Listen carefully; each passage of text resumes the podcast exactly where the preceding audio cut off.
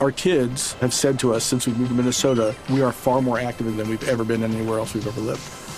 Moving to Minnesota opened up a lot of doors for us. Just this overall sense of community, of the values that, you know, Minnesotans have. It's a real accepting, loving community, especially with two young kids. See why CNBC ranks Minnesota number four best state to live and work. A great place to work, an even better place to live. ExploreMinnesota.com slash live.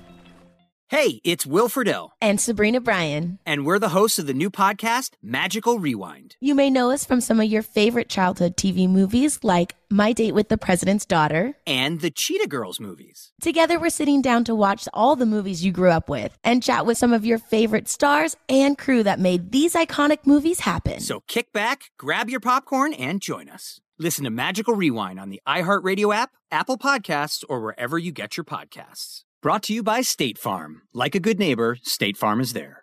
Do you love fashion? Do you love getting compliments on how well you're dressed? Are you always seeking the latest trends? Then we're talking to you. BostonProper.com is your fashion destination and the only place to go for all those nods, head turns, and new styles. No matter the day, season, or occasion, Boston Proper has what you're looking for sophisticated, confident clothing designed to flatter and get noticed. So visit bostonproper.com now and start creating your perfect wardrobe. Boston Proper. Wear it like no one else. Hello, and welcome to Cool People Who Did Cool Stuff, which is normally a show where I, your host, Margaret Killjoy, talk to you about cool people in history. But this week, it's a very special holiday week. Everyone loves Thanksgiving. There's not a terrible history of Thanksgiving that we're going to get into in a little bit. This week will be a little bit different. We're going to do a short little bit of history and then we're going to do a little bit of fiction because I think that's what I do when I don't have an entire episode is I read you short stories because I write short stories. And so then I can read them because I've written them. Today, my guest is very excited to be on the show, has never been on the show before, is Sophie Lichterman. Sophie, how are you? I'm good. I, I think you do fiction because I ask you to because I like it. oh, right. it has nothing it has nothing to do with, you know, not having time or anything like that. It's that I'm like, hey, uh, can you do this thing that you're really good at that I enjoy that uh, listeners also enjoy? Thanks. Oh, yeah. Okay, that that's what I'm doing. I'm very thankful for that because it's, you know, a week of thanking for things. Yeah. Thanks, by the way. I mean, yeah. What, let's talk about this really awesome, awesome thing. I can't even be serious about it. No, it's hard. And uh, fortunately, yeah. I finally get to go back to my roots of how I earned the name Killjoy, yes. which was not by telling people about cool people, but instead by complaining about things that people hold dear. Let's do so, it. I'm so excited. Hooray! We're going to talk about Thanksgiving. The story of Thanksgiving is a lie on almost every conceivable level. The idea didn't originate in North America. The first American Thanksgiving feast wasn't the Pilgrims on Plymouth Rock in 1621. The colonists weren't actually very good to the indigenous people, even the specific nation that they'd made the treaty with, that the whole Thanksgiving myth is built around. And the current incarnation of Thanksgiving isn't even directly related to the feast that they had on Plymouth Rock. Yep. One of the first days of Thanksgiving was in 1619. 38 English settlers on a ship named Margaret. I literally included this part in the script because the ship was named Margaret. I mean, respectfully, I understand. Yeah. They showed up in Virginia and declared December 4th, 1619, a day of Thanksgiving. And it was part of this Puritan idea. The idea of Thanksgiving wasn't like something that they came up with once they were in North America. Puritans, um, famously not fans of fun. and so they didn't, or paganism. And they correctly assessed that all the Christian holidays were just pagan holidays rebranded. And so they only had two holidays that really mattered to them days of humiliation and days of Thanksgiving. I mean, that sounds like, you know, an average Wednesday for me, but okay. yeah. yeah. For some reason, the Puritans, and well, I guess I would say, you know, Protestant culture in America in general has forgotten about the first one. Not as big on the days of humiliation. Yeah, I feel like that should be you know a weekly day. You know, for at, at least for like Congress in America or something. Yeah, there should be a day of humiliation each week where they just get to you know make fun of some horrendous politician. Yeah. I think I didn't look a ton into it. I think it's like to humble ourselves to to express humility. You No, know, I it was like, like my whenever, like- version. I like my Oh, okay. version better, where you Okay. you take like Mitch McConnell from Senate Mhm. and uh, let let you know somebody from Congress throw things at them. Is he the one who looks like a turtle? I He can't is. remember. Okay. He is. Yeah. Yes. Yeah. I'm like I'm like Okay. as a matter of fact, if we're being you know factually accurate, he is. Yeah, okay. Just just checking, making sure I have the right one in my head. The Thanksgiving in colonial America that we mythologize today is two years later from the 1619 Margaret ones, 1621. You've probably heard this story before. Have you ever heard of these people, the Pilgrims, Sophie? Unfortunately, for way too long. Every, Yeah. I mean, just an unbelievable amount of time in class and school. Unbelievable. Uh, maybe I like wasn't paying attention, but did you know that they didn't actually set out from England? They set out from the Netherlands. No. I mean, like, they, they taught this in school. I realized it was not a real story. Yeah, yeah. And then I was like, I will not fact check this because fuck them. like, Yeah, no, yeah, totally.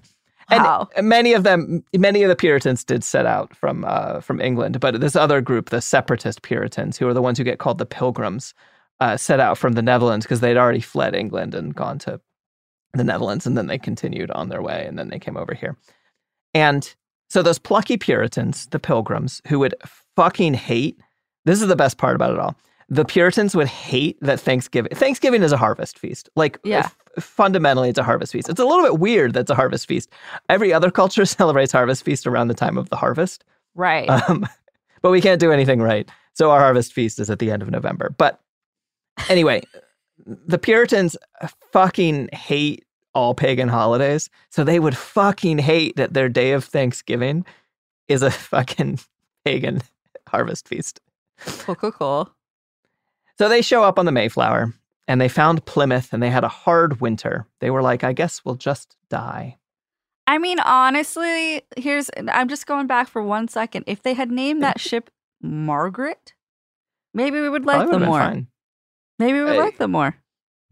That's true. Or maybe I would have had to pick a different name out of Oh, that's true. Maybe maybe you would not be Margaret because you'd associate it with that. I'd be Maybe named you'd May. or May. Yeah, you'd be May. You'd be Mayflower Killjoy. Yeah. Okay, not a, not a bad name. I'm not gonna lie. Like it kind of is a bop. I know, I know, but it's too steeped in uh, the aforementioned. I know. So Wow, life could be different. I know, I know. But fortunately, according to this this myth that we all hear, uh, Yes. the heroic indigenous people of a nearby nation, the Wampanoag, plus a plucky fellow named Tisquantum, whom history remembers by the nickname a white guy gave him, Squanto, who was the last surviving member of the Patuxet people, who are a, a subsection of the Wampanoag. And they show up, especially this guy Tisquantum, and he's like, hey, buds, here's some food and here's some knowledge. It's all going to be okay. And he teaches them the basics of how not to die in North America. Like, here's how to get maple sap, how to grow corn, how to catch eels. It's funny because, like, the, the first things you read are like, taught them how to catch fish. And then you, like, read a little bit more into it. And it's like, taught them how to catch eels. And I think people were, like, grossed out by the fact that people used to eat a ton of eels. And so, like, You know That's like the wouldn't be level of grossed out about that? Robert Evans, big, big eel guy. big eel guy. Don't they, like, not know how eels reproduce even still? I I I have not looked into this, but would not be surprised. There's a whole um, I'm trying to medieval eel it. historian. Yeah. Sophie's There- googling. Continue with the story. Sophie will pop back in. Okay, great. And you should also Google medieval eel historian and come up with this guy's name because apparently people used to pay their taxes in medieval England with eels um, and pay their rent with eels. And there was just this whole eel based system in medieval England that no one John talking Wyatt about. Greenlee. probably, I don't know. I don't remember names. Well, everyone should look up medieval eel history and listen to podcasts about it because they're very entertaining. But uh, even despite all this help, half of the pilgrims died that winter. So critical support for winter for killing half the pilgrims. If it had killed all of them, maybe the world would be a better place. Uh, I'm not a big. This is going to come across a little bit. I actually, the heroes of the story are not the pilgrims. Um, Oh my god, no way. I know. Isn't that weird? Wow. So, according to the story, next year, next harvest, the pilgrims were like, Yay, let's have a day of Thanksgiving, which is definitely not a pagan holiday. And we'll invite the indigenous people with whom we will be great friends and totally not try to wipe out. Mm. Except they didn't actually call it a day of Thanksgiving back then. That just like randomly, even though they would have called it a day of Thanksgiving, they probably didn't. The reason that Tisquantum was the last surviving member of his people is because he'd been enslaved by an English guy about seven years earlier. Basically, this English uh, quote explorer. It's so fucked up. Like all these things are like, oh, we're off to go explore. But if you read, all these explorers were like, look, we're just we're here to capture people. That's what we're doing. And so this guy was like, hey, come on board my ship and we can trade. And twenty folks came onto the ship, and then he kidnapped them and he Yeah, sold- say took them never, to Spain. And never go on their ships. no. Tisquantum, once he was sold into slavery in Spain, he somehow escaped to London.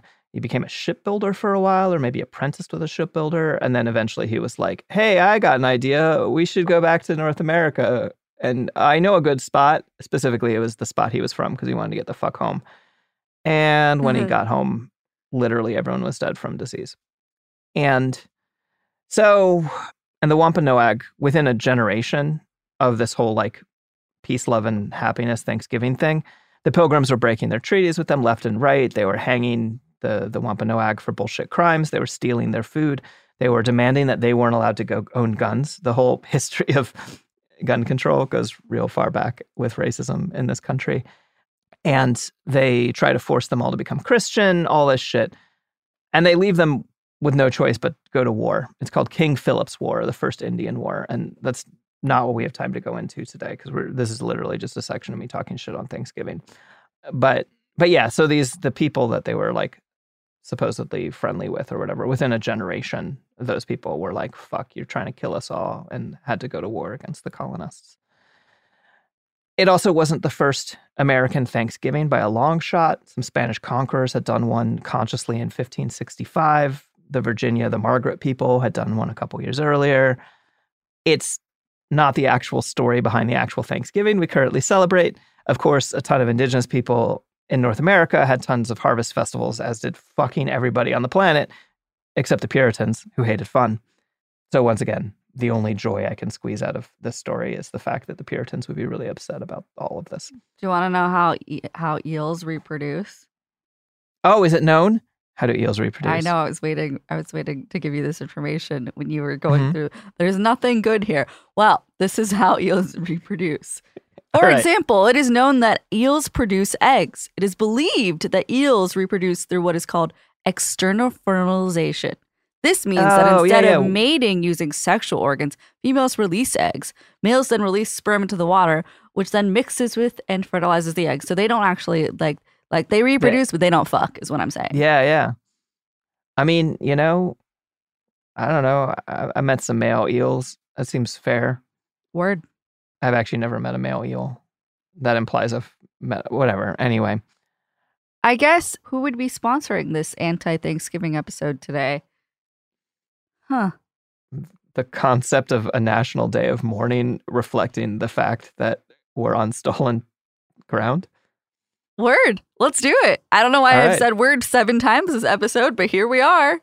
All right. And then you know who else has some words from our sponsors? Hey, have you ever used Cheapo Air? For years, and I really like it. With Cheapo Air, you can book online, use their app, or even over the phone. They've got great prices on over 500 airlines and millions of accommodations. They're my go to for travel planning.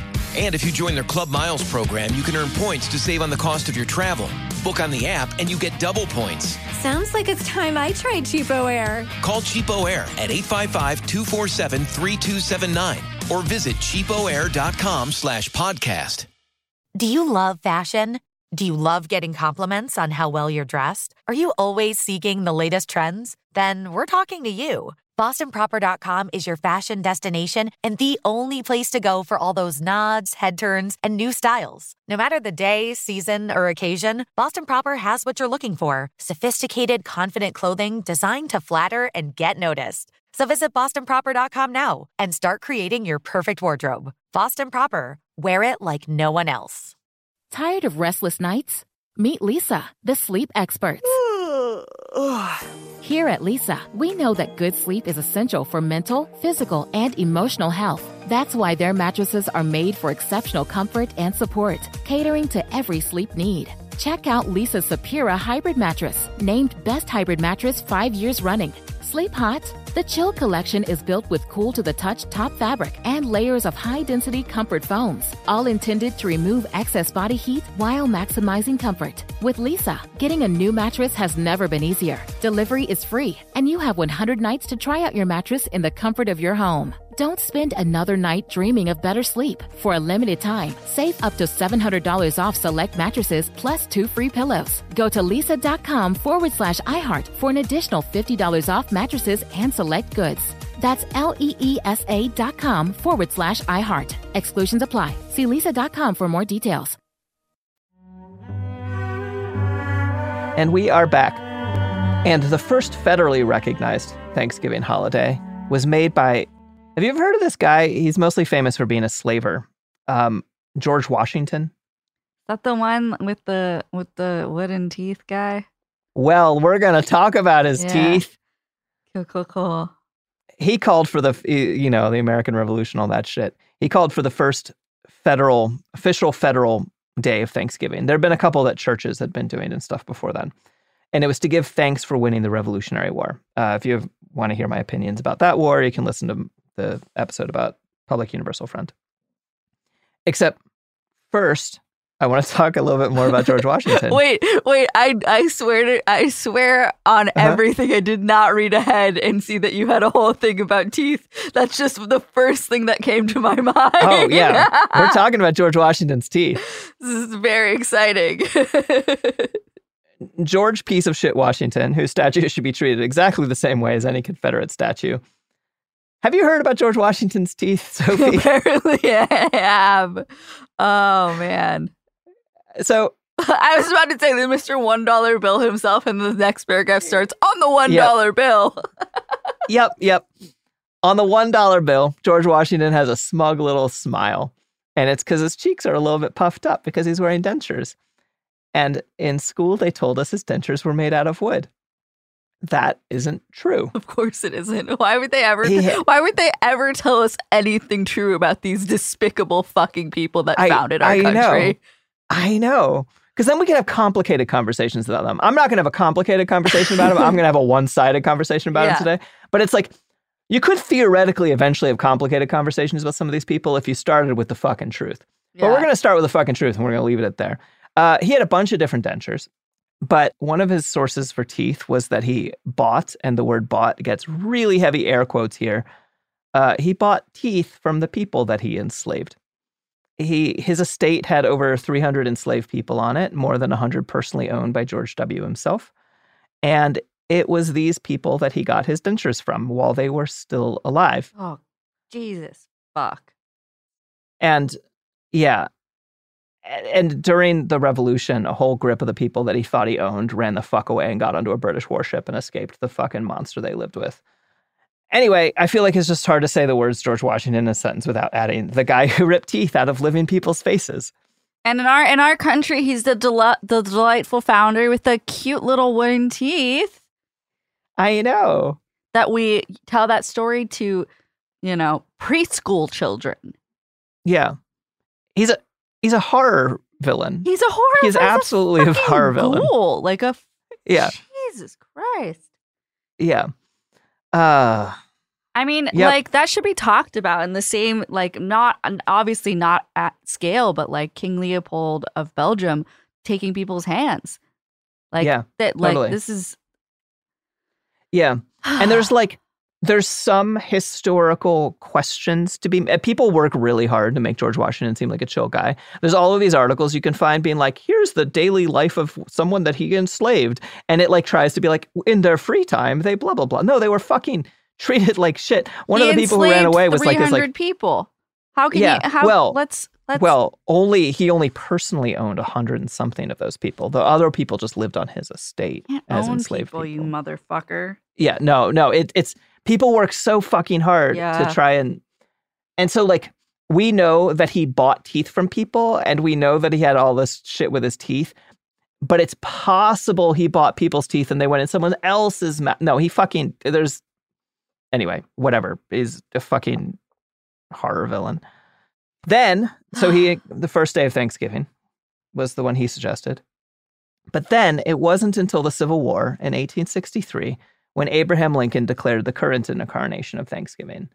And I hadn't actually realized this. The the current incarnation of Thanksgiving, the one that happens this week as you all are listening, was created, quote, with the intention to heal the wounds of the nation from the Civil War. And theoretically doesn't even have anything to do with like Mayflower and any of that shit. But that's just not true. That's not what people are celebrating. People are celebrating um, the other shit. They're celebrating the Mayflower shit because no one's even fucking because that's not the story that we hear. We don't hear that it is No. a th- day of Thanksgiving to sit down with the people who enslave people and break bread with them. And while I'm just on a tear about, I'm not like a big fan of U.S. presidents as like a general. Oh, rule. yeah. I will say Abraham Lincoln, not a slaver. Famously, the opposite of that. His vice president was a slaver, but you know. And no, what he gets marks off as great is that he oversaw the largest mass hanging in U.S. history of 38 members of the Dakota Nation in Minnesota. Not just was president during the hanging of, but like personally provided the executioners with a list of names after like looking through the trial transcripts after these people had been on trial for like five, ten minutes each or whatever. That's where Thanksgiving comes from. And so, yeah, happy Thanksgiving. Ew, it felt weird coming from you. I fucking hate Thanksgiving. it's shit. The idea of getting together with your family or friends or chosen family or whatever you're into and like literally giving thanks, that's cool. Although it is worth knowing that the idea of Thanksgiving was literally this idea of erasing all of the other holidays that um, almost every culture had naturally um, set in front of them. Before that. Personally, I dislike that people post the same picture of their crusty, dusty, musty ass food all day. I don't want to see your plate. I've seen it. I know what you're eating. We're we're all forced to eat it or choose not to eat it because it's bad. We got it. All right. Yeah. Yeah. Fucking sweet potatoes with mashed potatoes and your fucking dry ass meat. Like, we got it. And I say this as a vegan, but one of the cringiest things is when vegans act as if the problem with Thanksgiving is um, the meat that's being eaten as compared to the colonization of yeah, I was going to say, North America. You know, it's a symptom. yeah, Sure. totally. Yeah. Yeah. Anyways, Which brings us to what we're really going to talk about today, which is something unrelated to any of that, which is a short story. but first, do you know what else is a short story? Is it the story of uh, products that Products and allow us services? to have a, a show? Yeah.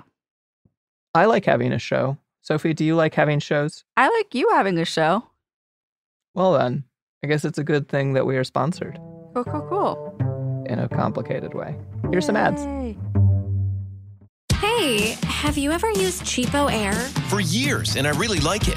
With Cheapo Air, you can book online, use their app, or even over the phone.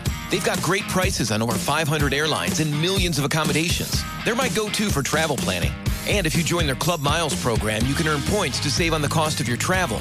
Book on the app, and you get double points. Sounds like it's time I tried Cheapo Air. Call Cheapo Air at 855-247-3279 or visit cheapoair.com slash podcast. Looking for a fabulous fashion brand that celebrates you? Then look no further than Boston Proper, where styles are designed with you in mind, so you can look and feel amazing no matter the day, season, or occasion. At bostonproper.com, you'll find fashion that knows you best. For over 30 years, Boston Proper has been the fashion destination for confident women who want to elevate their look with unique, sophisticated clothing at affordable prices. Visit bostonproper.com today. Boston Proper, wear it like no one else. Tired of restless nights? Meet Leesa, the sleep experts. Here at Leesa, we know that good sleep is essential for mental, physical, and emotional health. That's why their mattresses are made for exceptional comfort and support, catering to every sleep need. Check out Leesa's Sapira Hybrid Mattress, named Best Hybrid Mattress five years running. Sleep hot? The Chill collection is built with cool to the touch top fabric and layers of high density comfort foams, all intended to remove excess body heat while maximizing comfort. With Leesa, getting a new mattress has never been easier. Delivery is free, and you have 100 nights to try out your mattress in the comfort of your home. Don't spend another night dreaming of better sleep. For a limited time, save up to $700 off select mattresses plus two free pillows. Go to leesa.com forward slash iHeart for an additional $50 off mattresses and select goods. That's L E E S A dot com forward slash iHeart. Exclusions apply. See leesa.com for more details. And we are back. And the story I'm going to read today is a retelling of a story that my father told me when I was younger.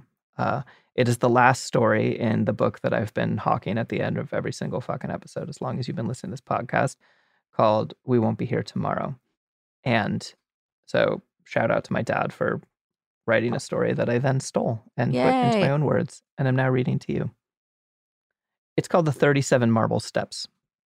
I grew up near the foothills of Appalachia, and there's something to these forests. The trees themselves aren't old, but the mountains are old. The mountains are old and battered and smoothed over, and what is a forest but the outbursting of life come up from the land?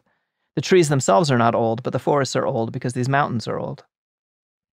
I grew up near the foothills of Appalachia, and I remember when the Blair Witch Project came out, set close to where I lived, and it, it didn't surprise anyone. Like, yeah, the movie is a work of fiction, but there's still something to these mountains and these forests. There's still something there, something that that movie drew from. My father told me this story when I was a kid. He told me the story under the boughs and the stars, and it's not something I'll ever forget. The next day, he took me to the place it happened. He took me to the marble steps.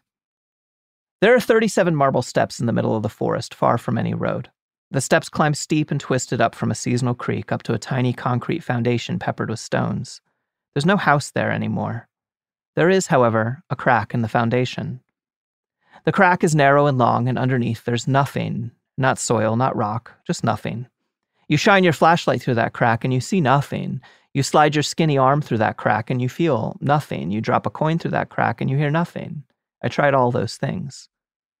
There was a house on that foundation years ago, years before my father was born, probably before his mother was born, maybe before her mother came over from the old country fleeing persecution.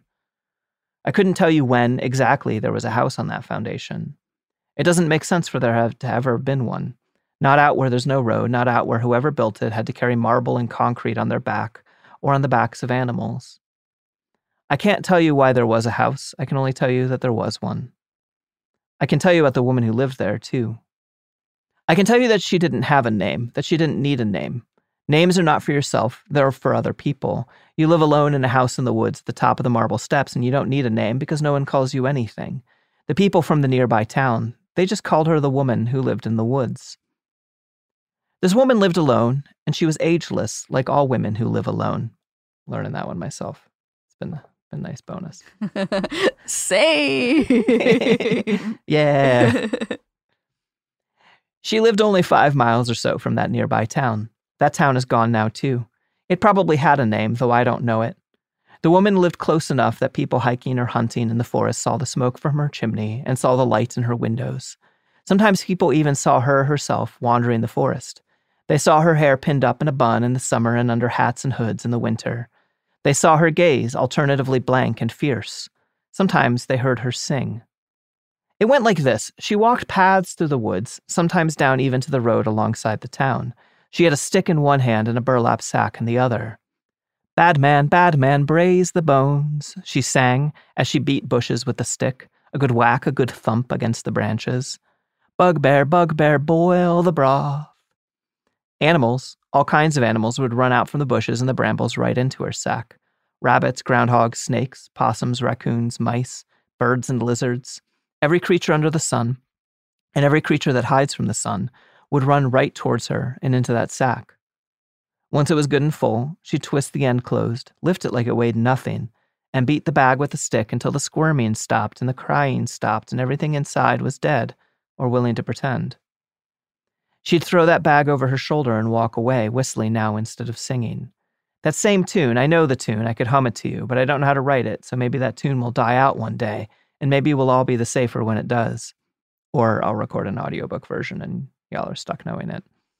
Well, it's a podcast, so you can sing it now. Ha ha ha. Why? That's what I've been doing. That's what, that's what I'm trying to say. I'm just saying. Da, da, da, da, da, da. Okay, anyway. it's just funny when you when you write stuff and you like write it for being written, you know? And anyway. Dogs went missing sometimes around that town. Cats, too. Lambs and calves and chickens. Never children. One reason people in the town put up with that woman as long as they did is that whenever a kid went missing, they'd wind up back at home right in their crib, not crying, the blood of berries tinting their lips. One day, a little girl, not yet seven years old, got swept away by the river. Surely she'd drowned, the parents thought. The whole town thought. That night, she walked up to her own house wearing a burlap dress, her hair brushed and braided, her belly full. She didn't say a word about what happened, but everyone knew that the lady with the bag and the stick was watching out. It went like that for years, for generations. Was it the same woman? No one could tell. Bruno, Bruno, bake the bread, she sang. Boatman, boatman, baste the bear. A good whack, a good thump, and she had the animals, and off she went on her way. Never said a word to a soul. This was fine, and this was good, and no one in town thought too hard on it. Until one day it wasn't fine, it wasn't good. People mostly want to let each other alone, and that woman wasn't hurting anyone. A boy came up in that town, and he became a man while he was at school in a nearby city. And when he came back as a man, he decided he wasn't going to be the sort to just let people alone. John was his name, at least as I have it. Big John, they called him, because there were an awful lot of Johns, and this John was the tallest. One day in early March, John was walking home from the mill. The sun was near to set, and the wind was something wild, and a little bit of snow was being thrown here and there. He saw the woman, and he heard the woman, and he saw a cat run into her bag, and he decided enough was enough. He waited until she was far enough distant, and then he followed her off through the woods, up to that seasonal creek. Most people, they took one look at that house up on the top of those marble steps perched down over the gully, and they went right back the way they came. Big John, though, he waited until the woman went into the house, then he climbed each of those steps himself. Smoke was pouring out at the chimney, and lamplight flickered through the unshuttered windows, and Big John went up to one of those windows and looked inside. The woman was there, and she had the sack over one shoulder, and she went up to the middle of the bare concrete floor, and she tapped her stick seven times. Tap, tap, tap, tap, tap, tap, tap. She tapped her stick seven times, and she stepped back and she waited, and a trap door was there where nothing had been, and she reached down and grabbed the iron rung and pulled it up, and Big John heard a wailing, a keening from within. He couldn't describe it better than that in all the years he tried. Inhuman, inanimal, demonic. The woman upended the sack. Animals, including that cat, tumbled out, down into the darkness. Soon after, far worse sounds came from that trap door, and the woman smiled and cooed like she was tending a pet, and she closed that trap door. She tapped on it seven times with her stick. Tap, tap, tap, tap, tap, tap, tap. The trapdoor was gone. On the wall, hung up with the coats and the cloaks, were animal collars and tags, dozens of them. Big John had seen enough, and he turned to go, but snuck in one last look and saw the woman at her stove singing again, cooking what looked and smelled for all the world like vegetable soup. Big John snuck down those stairs as quietly and carefully as he could, but as soon as he reached the path by the creek, he ran all the way back to town. Five miles he ran, and when he showed up at the sheriff's house, he was panting and sweating and pale and just worn out, and his body was just about to give up on him. He knocked on that door. Tap, tap, tap. The sheriff answered. The woman, he said. The cats, he said. The dogs. He told the sheriff what he'd seen, and of course the sheriff didn't believe him about the trapdoor, and he didn't believe him about the vegetable soup, but he believed him about the animal collars. Everyone in town knew that the woman stole pets and livestock, anything with fur or feathers that was small enough to fit into her sack. Everyone knew it, but no one had admitted it, because if they'd admitted it, they would have had to do something. But here was Big John standing at the doorstep of authority, and that authority decided to finally admit to himself what he already knew. It wasn't yet late, just past dinner, and the sheriff rounded up his posse and headed into the forest with guns and lanterns, ready to find the woman and bring her to justice.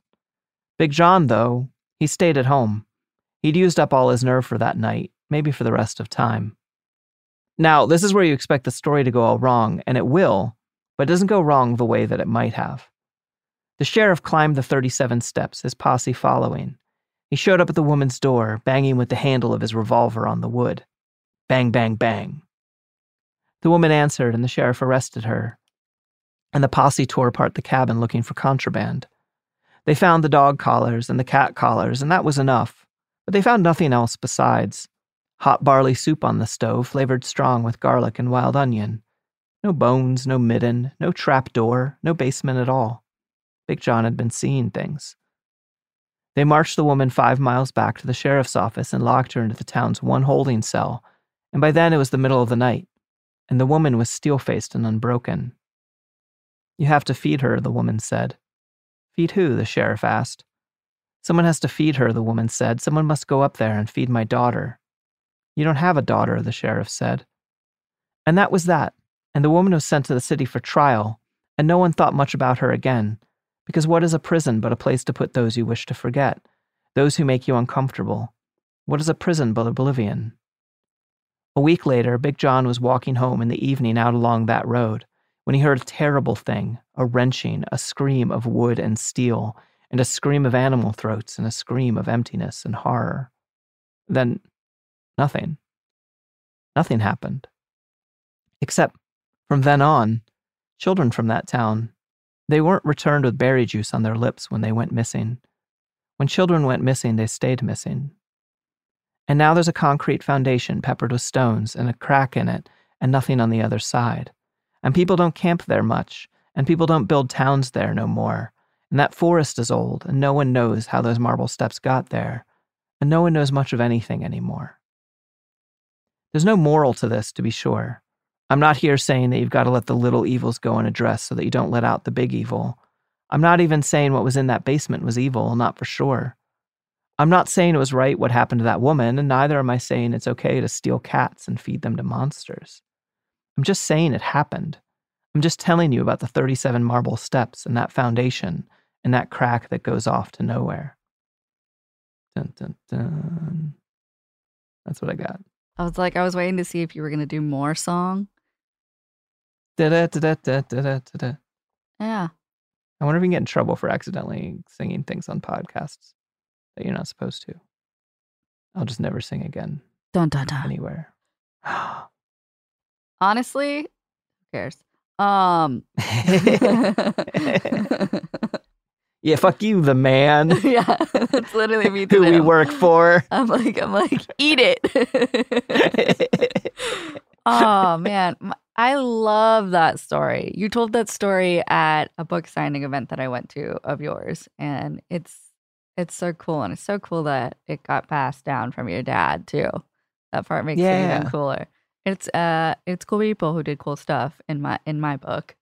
Um, Yeah, my dad is definitely cool people. I'll, I'll go ahead and say that. I got lucky in the dad lottery. I love Um, that. He he made that story up because there are okay, the the one thing about lying to kids. One that story scared the hell out of me when I was little, right? But everything scared the hell out of me. Uh, But he called them the marble steps, and they're not marble. There's there's real steps in the woods near where he grew up, where he had taken us to go camping. Yeah. And uh, but they're concrete steps with marbles in them embedded into them. And so for most of my young life, I believed that marble as a construction material meant concrete with marbles in it because the marble steps were Yeah. concrete with marbles. That makes absolute sense. Also, I feel like it'd be really cool to have like, like, I, I actually think that'd be a really cool design. I know. Yeah, they were Yeah. cool steps. And I don't know what the hell they were doing there. They were far away from anything. There was no road, just some concrete steps with marbles in them yeah. in the middle of nowhere up to a pad with a crack in it. Apparently. So maybe my dad didn't write the story. Maybe he's Big John. You're conspiracy theorying, which means it must be time for us to end this episode. Yeah, that's that is a that is fair. There should be a big red button that actually all podcasts someone should be able to press a red button as soon as they start talking about Yeah. conspiracy theories. we do we do have something to announce though. What do we have to announce? Is it the fact that I'm going to be a guest on a Behind the Bastards live show? It, it, it is that we're doing a live stream virtual show thing like we did uh gosh, I don't know, many months ago with Prop on for Mhm. Behind the Bastards and um that'll be happening on December 8th and you can purchase tickets at momenthouse.co slash BTB if you so desire. I'll also link that. But if you so desire, that is happening. and then they people can ask us questions, even though Yeah. you and I are just the uh, the victims of. Is that what you call guests of Behind the Bastards? Uh, I don't know. I was gonna say I've been Stockholmed a little too long. yeah, fair.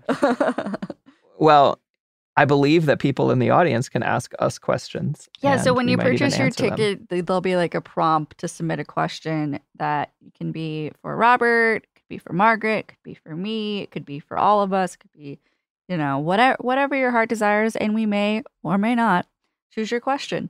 Um, also, Robert is going to be writing a script, a behind the bastard script for that event, and it should be a good all time. And if you can't make it at 6 p.m. on December 8th, do not worry because this event is available on demand for one week past the time of the live stream. Yeah. Did I do the thing? Yay. You did the thing. We Oh did the God. thing. We did it. We're so good at our jobs. Amazing, iconic, legendary. The episode's over. Yeah. Bye, everyone. Cool People Who Did Cool Stuff is a production of Cool Zone Media. For more podcasts from Cool Zone Media, visit our website, coolzonemedia.com, or check us out on the iHeartRadio app, Apple Podcasts, or wherever you get your podcasts.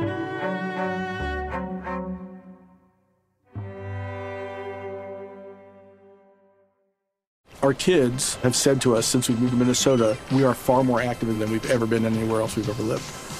Moving to Minnesota opened up a lot of doors for us. Just this overall sense of community, of values that, you know, Minnesotans have. It's a real accepting, loving community, especially with two young kids. See why CNBC ranks Minnesota number four best state to live and work. A great place to work, an even better place to live. ExploreMinnesota.com slash live.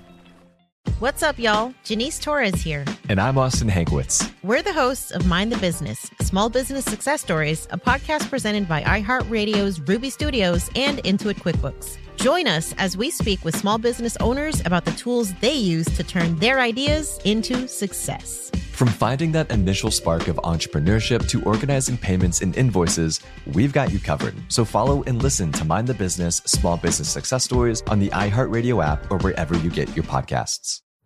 So, should we go electric? I think we should go electrified with Toyota. Electrified? Electrified means options. Yes, we could go all electric with a Toyota BZ4X, but then there are hybrids like Grand Highlander, or we could do something in between like a RAV4 plug-in hybrid. So, Toyota is electrified diversified? Yup, and with more options for reducing carbon emissions, the closer we all get to Toyota's beyond zero vision for the future. Exactly how much coffee have you had this morning? Learn more about our Beyond Zero vision for the future at toyota.com slash beyond zero.